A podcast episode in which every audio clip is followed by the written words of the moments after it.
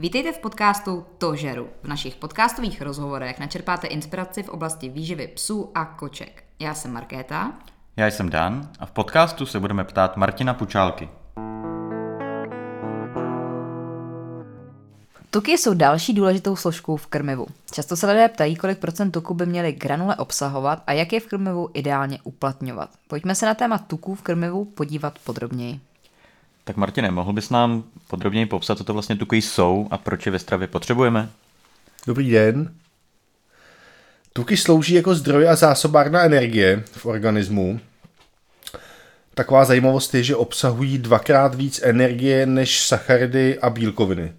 To znamená, pokud pes potřebuje víc energie, je někde v zátěži, tak potom jako ty tuky slouží jako takový ten jako uh, dobrý zdroj energie. Jsou, tuky jsou důležitý z toho důvodu, že některé vitamíny jsou rozpustné jenom v tucích.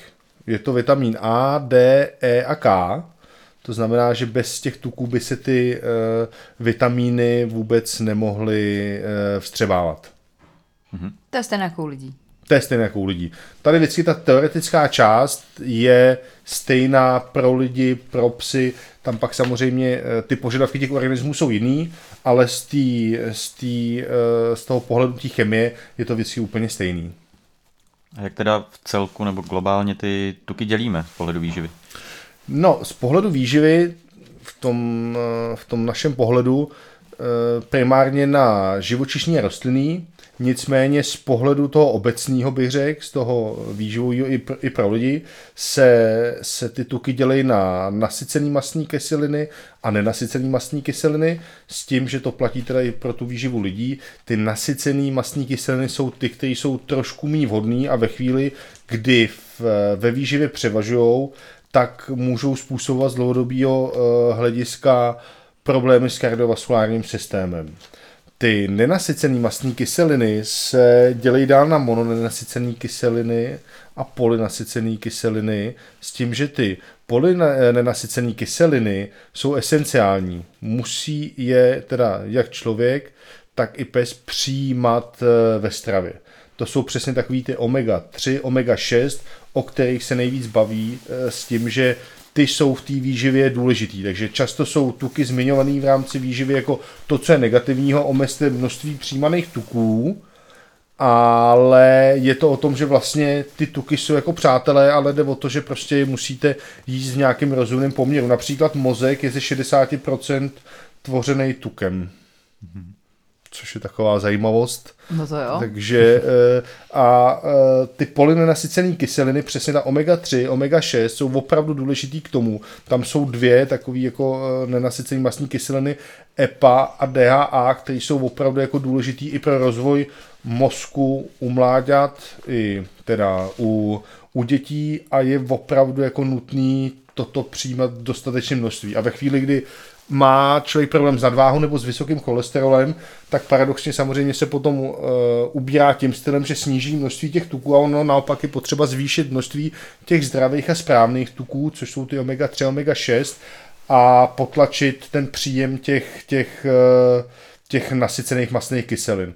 Problém je to, že ty nasycené mastní kyseliny jsou ty, které pravděpodobně přijímáme nejčastěji, protože jsou to ty živočišní tuky, to znamená včetně másla a včetně takových tuků. U těch e, zdravých tuků jsou to většinou tuky, které jsou e, z rostlinných zdrojů a nebo z ryb. Takže tady už se trošku dostáváme do toho, co je vhodný a co není vhodný. Na druhou stranu e, i ty nasycené mastné kyseliny do nějaké míry potřebujeme, takže pak se uvádí jako optimální poměr mezi nasycenýma, mono e, nenasycenýma a polynenasycenýma jedna ku jední ku jední. Od každého by měl být jeden dílek. Jo, ale samozřejmě, že ty nasycené mastní kyseliny potom jsou v takových těch cukrovinkách a podobně.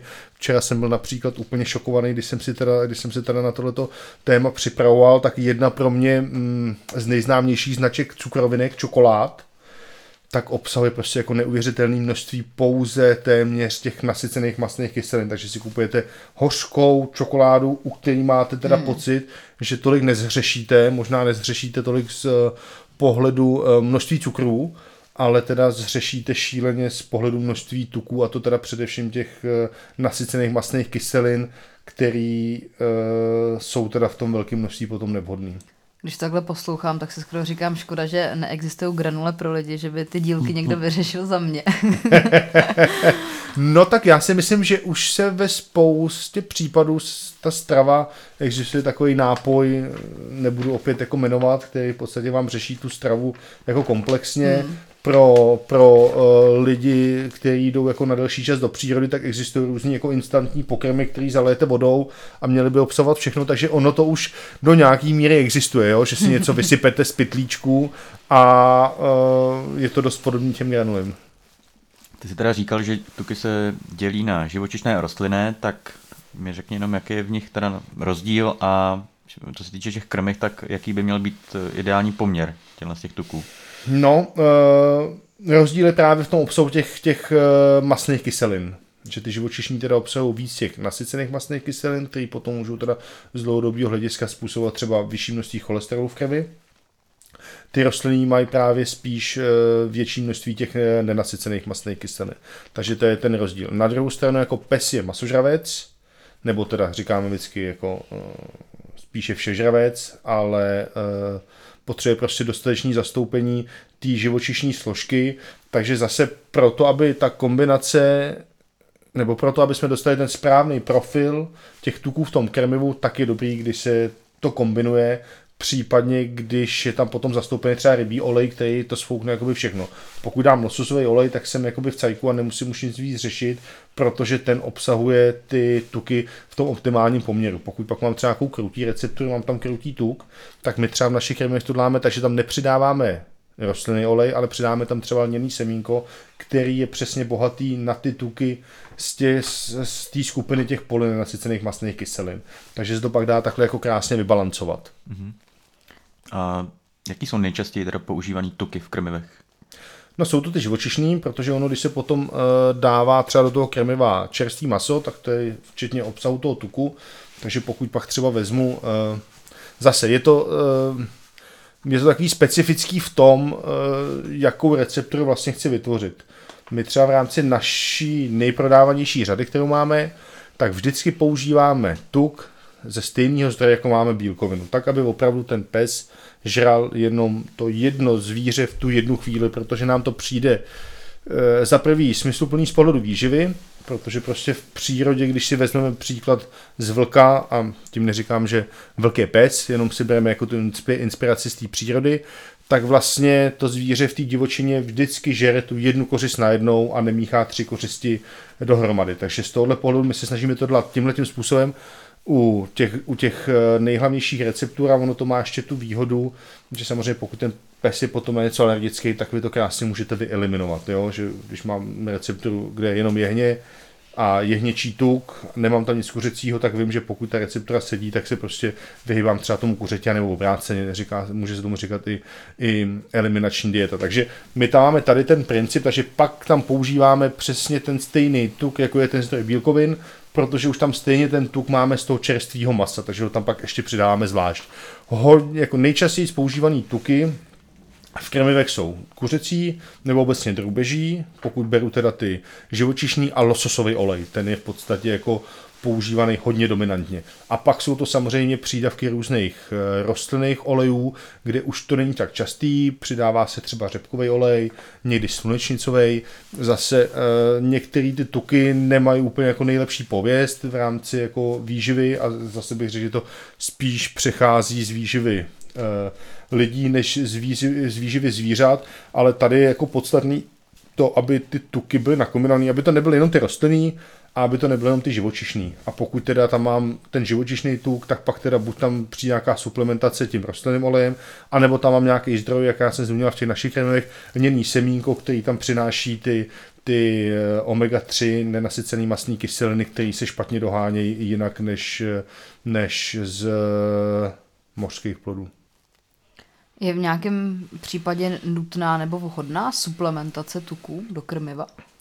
Tak ty tuky se hodně jako, nebo poznáte kvalitu těch tuků na srsti. Ten tuk opravdu jako ovlivňuje tu srst nejvíc, to je to, jak, jak to ten chovatel pozná, takže můžou být potom období i přestože krmím kvalitním krmivem, a ten pes na tom funguje dobře, kdy prostě třeba pes přelínává nebo po zimě má tu srst horší a můžu teda potom ten tu doplňovat. Samozřejmě může to být přes zimou pro psy, kteří žijou venku, tak aby prostě uh, si, si, si vylepšili uh, to ukládání toho podkožního tuku, aby tu zimu snáš přežili.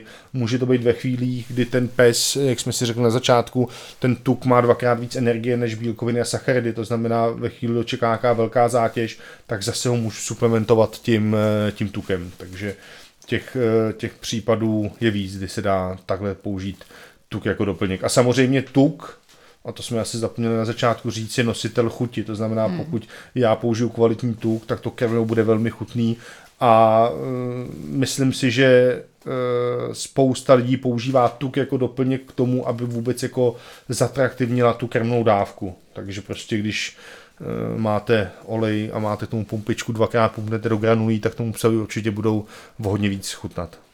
Uh, oleje jsou určitě známou suplementací a k tomu se ještě dostaneme. Uh, Je ještě něco jiného? Já vím, že třeba někdo používá, já nevím, škvarky, tak jestli třeba to, nebo ještě jsou nějaký jiný způsoby? Já v podstatě nevím o tom, že by někdo, a určitě ne na té komerční bázi, používal něco jiného než oleje prostě v klasicky v lahvičkách, protože samozřejmě se dobře skladujou, dobře se aplikujou. Vím, že škvarky se někdy používají, nejsem si úplně jistý, mám takový pocit, že to je jako nějaký vedlejší produkt, samozřejmě výroby sádla, a je teda otázka té vhodnosti, protože když pak mám třeba nějaký olej lisovaný za studena a vemu teda nějaký ten hovězí lůj nebo, nebo vepřovej, udlám škvárky, tak už je to zase jako zpracovaný tepelně a dáváte to do těch granulí. Vím, že některé značky obsahují škvárky, ale myslím si, že je to asi teda z mýho pohledu víc kvůli tomu, že je to jako levnej zdravý toho tuku, který už nemusí být tak vhodný, při otázce při té při výrobě sádla, jak se ten olej hmm. pře, přesmažuje, že ho přeškvařuje, tak jestli je to ten nejlepší zdravý, podle mě jako to úplně vhodný není a mm, asi bych považoval krmivo se škvárkama za ne tak vhodný jako tam, kde prostě se použije klasický oleje. My, my třeba používáme v našich krmivech lososový olej taky, lisovaný za studena, připravovaný, to stejný u, u těch, u těch rostlinných tuků,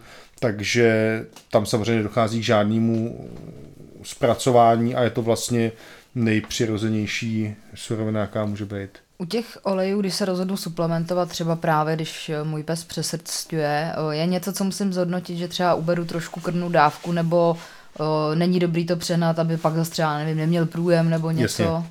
Určitě. To, ty tuky samozřejmě potom můžou způsobovat řídkou stolici nebo průjem, to je takový známý, takže tohle to bych měl jako hlídat. Uh, pokud je to v nějakém limitovaném časovém prostoru, třeba čtrnáct dnů nebo něco podobného, a ten pes má normální váhu, tak bych asi velikost krmní dávky neměnil.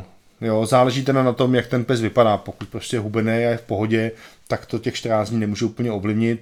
Pokud by teda měl tendenci k nadváze, tak tam zase to použití těch tuků je nevhodný, protože, jak jsme si řekli, ten tuk obsahuje dvakrát víc, dvakrát víc energie než bílkoviny a sacharidy, takže samozřejmě to, že potom bude jakoby přibývat, tak je zřejmý. Ale zase tam stejně ta krmná dávka musí být relativně umírněná právě k tomu, aby ten pes potom jako neprojmoval, takže si mm-hmm. nemyslím, že by se to nějakým způsobem, pokud se to podává omezený čas, takže by se to mělo do toho promítnout. To znamená, když se bavíme o té dávce, tak dvakrát pumpičkou je tak nějak jako přiměřeně, no samozřejmě zase záleží, no pokud máte čivavu, tak možná ne, že jo, hmm, hmm. pokud máte uh, irskýho vlkodava, tak je to možná málo, jo, hmm. takže zase je to prostě jako uměrný tomu, jaký ten pes má výdaj, jak je velký a to, ale myslím, že v takovém množství nebo nějakých násobcích tak se můžeme pohybovat úplně v pohodě. Já mám k tomu takovou jako vtipnou příhodu.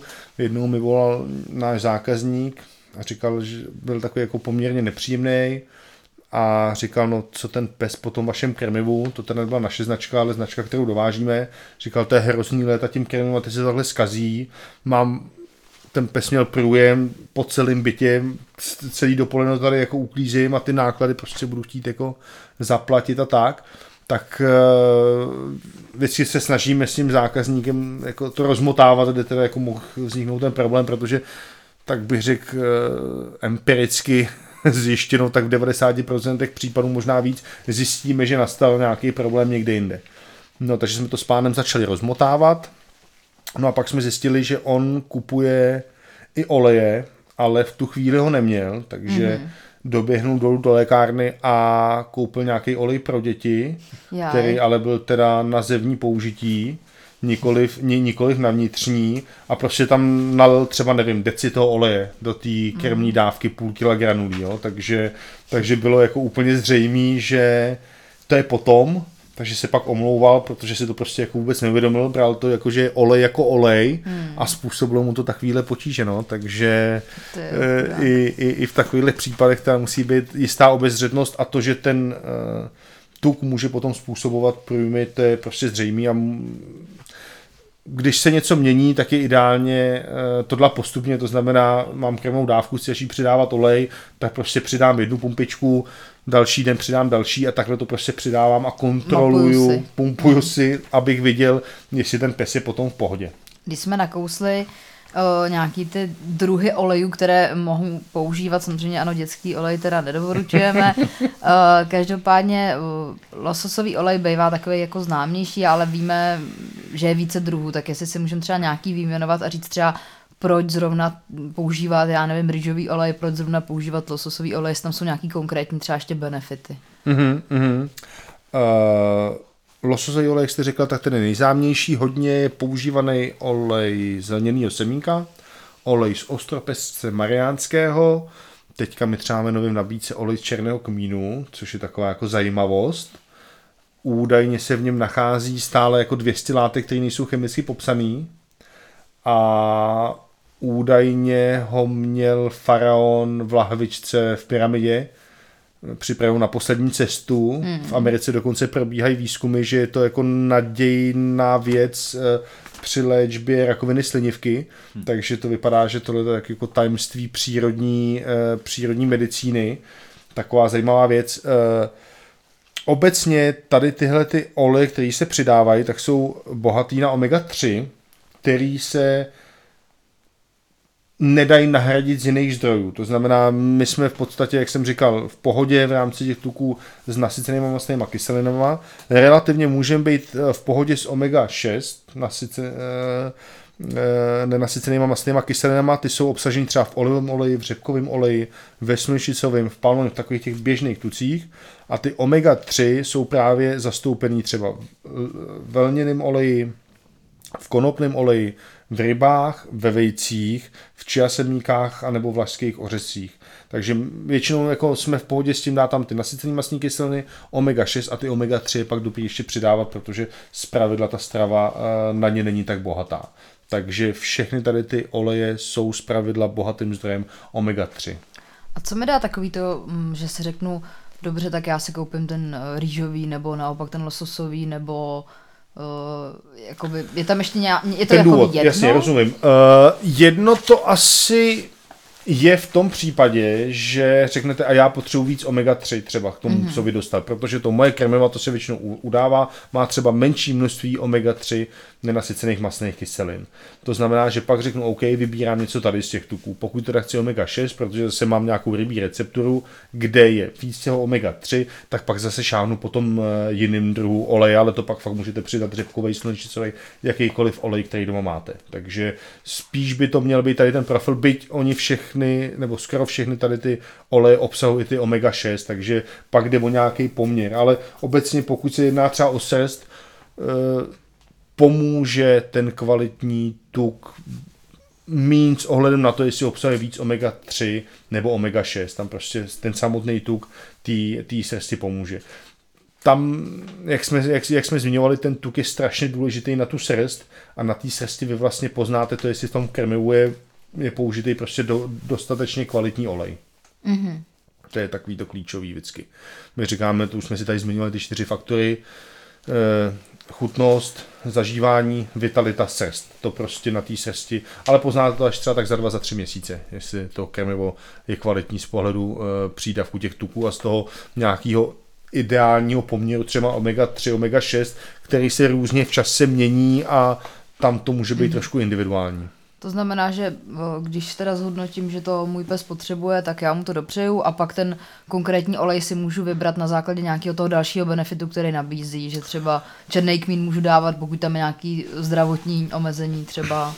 A nebo podle chutnosti, nebo protože podle chutnosti. Samozřejmě uh, ty rostlinné oleje můžou mít prostě specifickou, specifickou vůni. Je zajímavý, že z toho černého kmína ta vůně je fakt jakoby hezká. A my teda, co, co prodáváme naše oleje pro psy, tak všechny vlastně dáme v potravinářské kvalitě. Takže si je pak tady i bereme domů a z toho černého kmína opravdu to voní takovým jako kmínově hezky, jo. Musím říct, že do salátu je to výborná záležitost. Takže, takže i u těch psů potom záleží samozřejmě na tom, jak to tomu psovi chutná, jo. Mm-hmm. Můžete si třeba říct, budu používat zeleněného semínka, psovi to prostě nebude chutnat a musíte vzít prostě lososový, který zase ale má jako velmi podobné benefity jako ten lněnej, protože to jsou ty tuky z kategorie, které jsou bohatý na omega tři. Pak jsou ještě tresčí jater, ano. Tam v podstatě to gro je jako velmi podobný.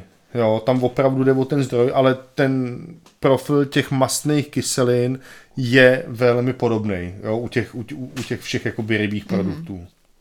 A to je to, co my tam vlastně jakoby nejvíc řešíme. Pak samozřejmě jsou přesně, jak jsem zmínila v tom, v tom, v tom černém kmínu, ty látky, které ani nejsou popsané, které mají pak teda nějaký jakoby obecný benefit, ale u těch tuků vlastně nám to slouží ke dvou věcem. Za první jako zdroj energie a za druhý jako zdroj těch omega tři a omega šest, které potom teda můžou mít vliv na fungování celého toho organismu, toho mozku a na tu srdce, kde my to poznáme nejvíc.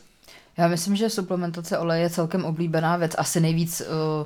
tradičně losos, řekněme, že jako nejvíc kupují. Je to asi tím, že bych řekl, že dlouhodobě je nejčastěji nabízený a až mm. teď v poslední době se uh, rozvíjejí i, i další trhy olejů mm. pro, do, ve, ve výživě psů. Mému psovi teda právě paradoxně tolik nechutná, takže mm-hmm. já právě taky mm-hmm. používám jiný, ale, uh, ale vím, že je populární. Jo, populární je a tam pak samozřejmě jde o to, když mám nějakou recepturu, kde ten lososový olej je zastoupený, tak pak bych měl jako suplementovat mm-hmm. jako ideálně něco jiného, tak abych to měl prostě jako zpestřený a abych to měl zase vyvážený. Pokud budu přidávat zase lososový olej, tak už se mi pak může měnit ten poměr těch omega tři, omega šest někam, kde ho mít úplně nechci.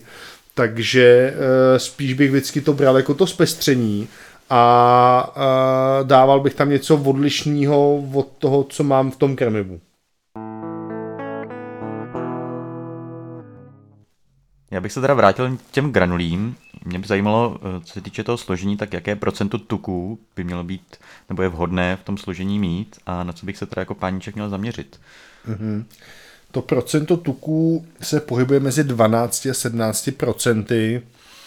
Zase to rozmezí je tak malý, že se jako výrazně nic ovlivní tou krmnou dávkou.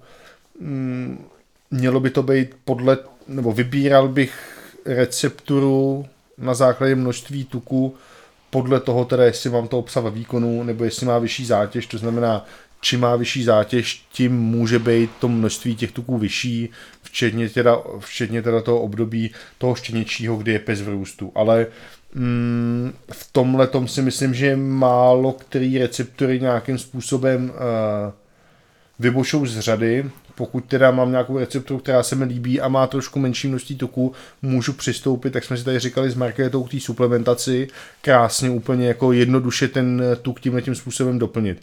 Jediný, kdy je toho tuku míň těch receptorách, tak to jsou potom teda ty seniorský, kde jsme říkali, že dneska moderně už se nechává stejné množství bílkovin jako... Uh, při běžném zatížení, ale snižuje se množství e, toho tuku a zvlášť to potom platí teda u psů, kteří mají tendenci k nadváze, kde vlastně se musí snížit ten energetický příjem, což prostřednictvím těch tuků, jak jsme si řekli, který obsahují dvakrát větší množství energie než bílkoviny a sacharidy, tak se dělá e, velmi snadno. Co se týče toho zaměření při tom výběru toho krmiva, a to jsme asi nikde jako nezmínili, myslím si, že pokud si teda projedu ty granule napříč trhem, tak kromě toho, že e, některé značky mají napsáno třeba živočišné tuky nebo rostlinné tuky, to znamená, že ten tuk nespecifikují, tak nenarážíme na to, že by... z pohledu výživy za mě někde byla chyba. Že by prostě kvůli, že by byla nějaká značka, kterou bych si nevybral kvůli tomu, jaký používá tuk. Zmínili jsme ty škvarky, to si teda myslím, že už je věc, která je zbytečně zpracovaná, že by se tam dal použít nějaký ten primární tuk nebo olej místo škvarků, tak tam je to taková jako otázka, ale jinak u běžných receptur se nesetkávám za mě s tím, že byl někde problém. Možná v některých případech trošku víc převažují ty rostlinné oleje, ale zase z pohled z tím, jak jde čas, tak mám na to taky trošku jako jiný názor, než jsem měl dřív, když jsem říkal striktně, pes je prostě masožravec nebo, nebo všežravec s, nějakým, s nějakou masožravou preferencí, tak dneska, když už o těch tucích vím ještě víc a víc a více prokazuje ten vliv na to zdraví, především toho kardiovaskulárního systému, tak v tom taky nevidím problém. I větší množství použití rostlinných, rostlinných tuků, což je trošku jako jiný než v případě těch bílkovin. Takže tady se to klidně může jako ty pade, o té půlky padesát na padesát pohybovat oboma směrama a nemělo by to nic způsobit. A tady ještě, jak jsme si řekli na začátku té otázky, ta suplementace tím olejem je úplně jako triviální, úplně jako snadná, nemůžu tím nic pokazit, takže tohle to krásně můžu dohnat vždycky. Mm-hmm. A existuje něco, podle čeho poznám, že má můj pes nedostatek tuku? Asi naopak to poznám, když pes má nadváhu, tak asi vím, že má... Tam je to poměrně tuku. Snadný, no. Tam pak teda musím přijít nějakým jako dietním opatřením a zase hmm. stahování těch tuků je to, kde tu energii uberu nejvíc, ale na to si uděláme určitě speciální díl na, na problémy s nadváhou, protože ta se týká značného množství psů v populaci. No a pokud ho má málo, anebo... Uh, nemá úplně ideální poměr to krmivo, tak si to pozná na srsti, protože ta prostě tam ten vliv na tu srst jako největší tím, jak se jako promašťuje ta pokožka a potom, a potom ta srst samotná. Takže to je jedna věc. Druhá věc je, že bych to mohl poznat i podle toho, že ten pes třeba je hubenej, ale zase, jak jsme si říkali, u bílkovin, tak na, na, na stavbě svalové tkáně se podílejí hlavně, hlavně bílkoviny, takže ty tuky v tom zase jako nehrajou takovou roli. Tam pak samozřejmě, pokud mi pes hubne a krmím ho normálně, nějakou normální receptorou, tak je jako otázka, z jakého to může být důvodu, protože těch příčin bude víc a nemyslím si, že by to mělo být primárně z důvodu toho, že prostě ten pes dostává málo tuků. Jo? To pak spíš třeba celá ta výživa je nevhodná. Mm. Ale na té srsti, že prostě ta srst není kvalitní, poznám buď nedostatek, anebo nevhodné množství tuků, nebo spíš teda nevhodný poměr těch tuků, nebo zastoupení těch, kteří na to mají vliv, na té srsti. No. Tam je to prostě úplně, úplně nejvíc do očí bíjící. To znamená, když si shrnu dnešní díl, tak co se týče koupy krmiva, tak máme tam nějaký uh, rozmezí procenta tuku, který většinou není úplně špatně. Můžu se rozhodnout s nějakou preferencí, buď víc nebo míň podle toho, co můj pes potřebuje. A když potřebuji suplementaci, tak je v podstatě celkem jednoduchá, protože vlastně můžu přidat olej do stravy a, a mám hotovo. Samozřejmě zase musím koukat na toho svýho psa, a je lepší uh, méně a postupně, než, uh, než zaběhnout do lékárny. Přesně tak. Nakoupit dětský olej, pardon. Ne, tak to je historka, která mi taky jako zůstala léta, léta v hlavě, protože to je takový jako atypický příklad. Setkáváme se jako ze spoustou, bych řekl, jako chyb v rámci toho, jak se krmí, buď nevhodný dávkování, nebo nevhodná kombinace, nebo nějaký další případy, ale málo kdy to teda zaběhne tady e, do téhletý úrovně, že prostě někdo udělá takovouhle chybu a pak ještě má navíc hmm. pocit, že to je teda způsobený krmivem, takže, takže to je takový jako zajímavý příběh. Jak se říká, člověk čím víc ví, tím víc má pocit, že neví a každý den člověk zjišťuje, co ještě uh, může udělat uh, lépe a za to jsem moc ráda, takže děkujeme za dnešní díl. Děkujeme, děkujeme že jste nás poslouchali a budeme se těšit při dalších dílech. Naschledanou. Pokud vám téma přišlo zajímavé, odebírejte náš podcast a sledujte nás na Instagramu, kde nás najdete pod účtem Pučálka podtržítko krmiva a tam se vás budeme ptát pomocí anket na otázky, které pak položíme v našich dalších dílech podcastu.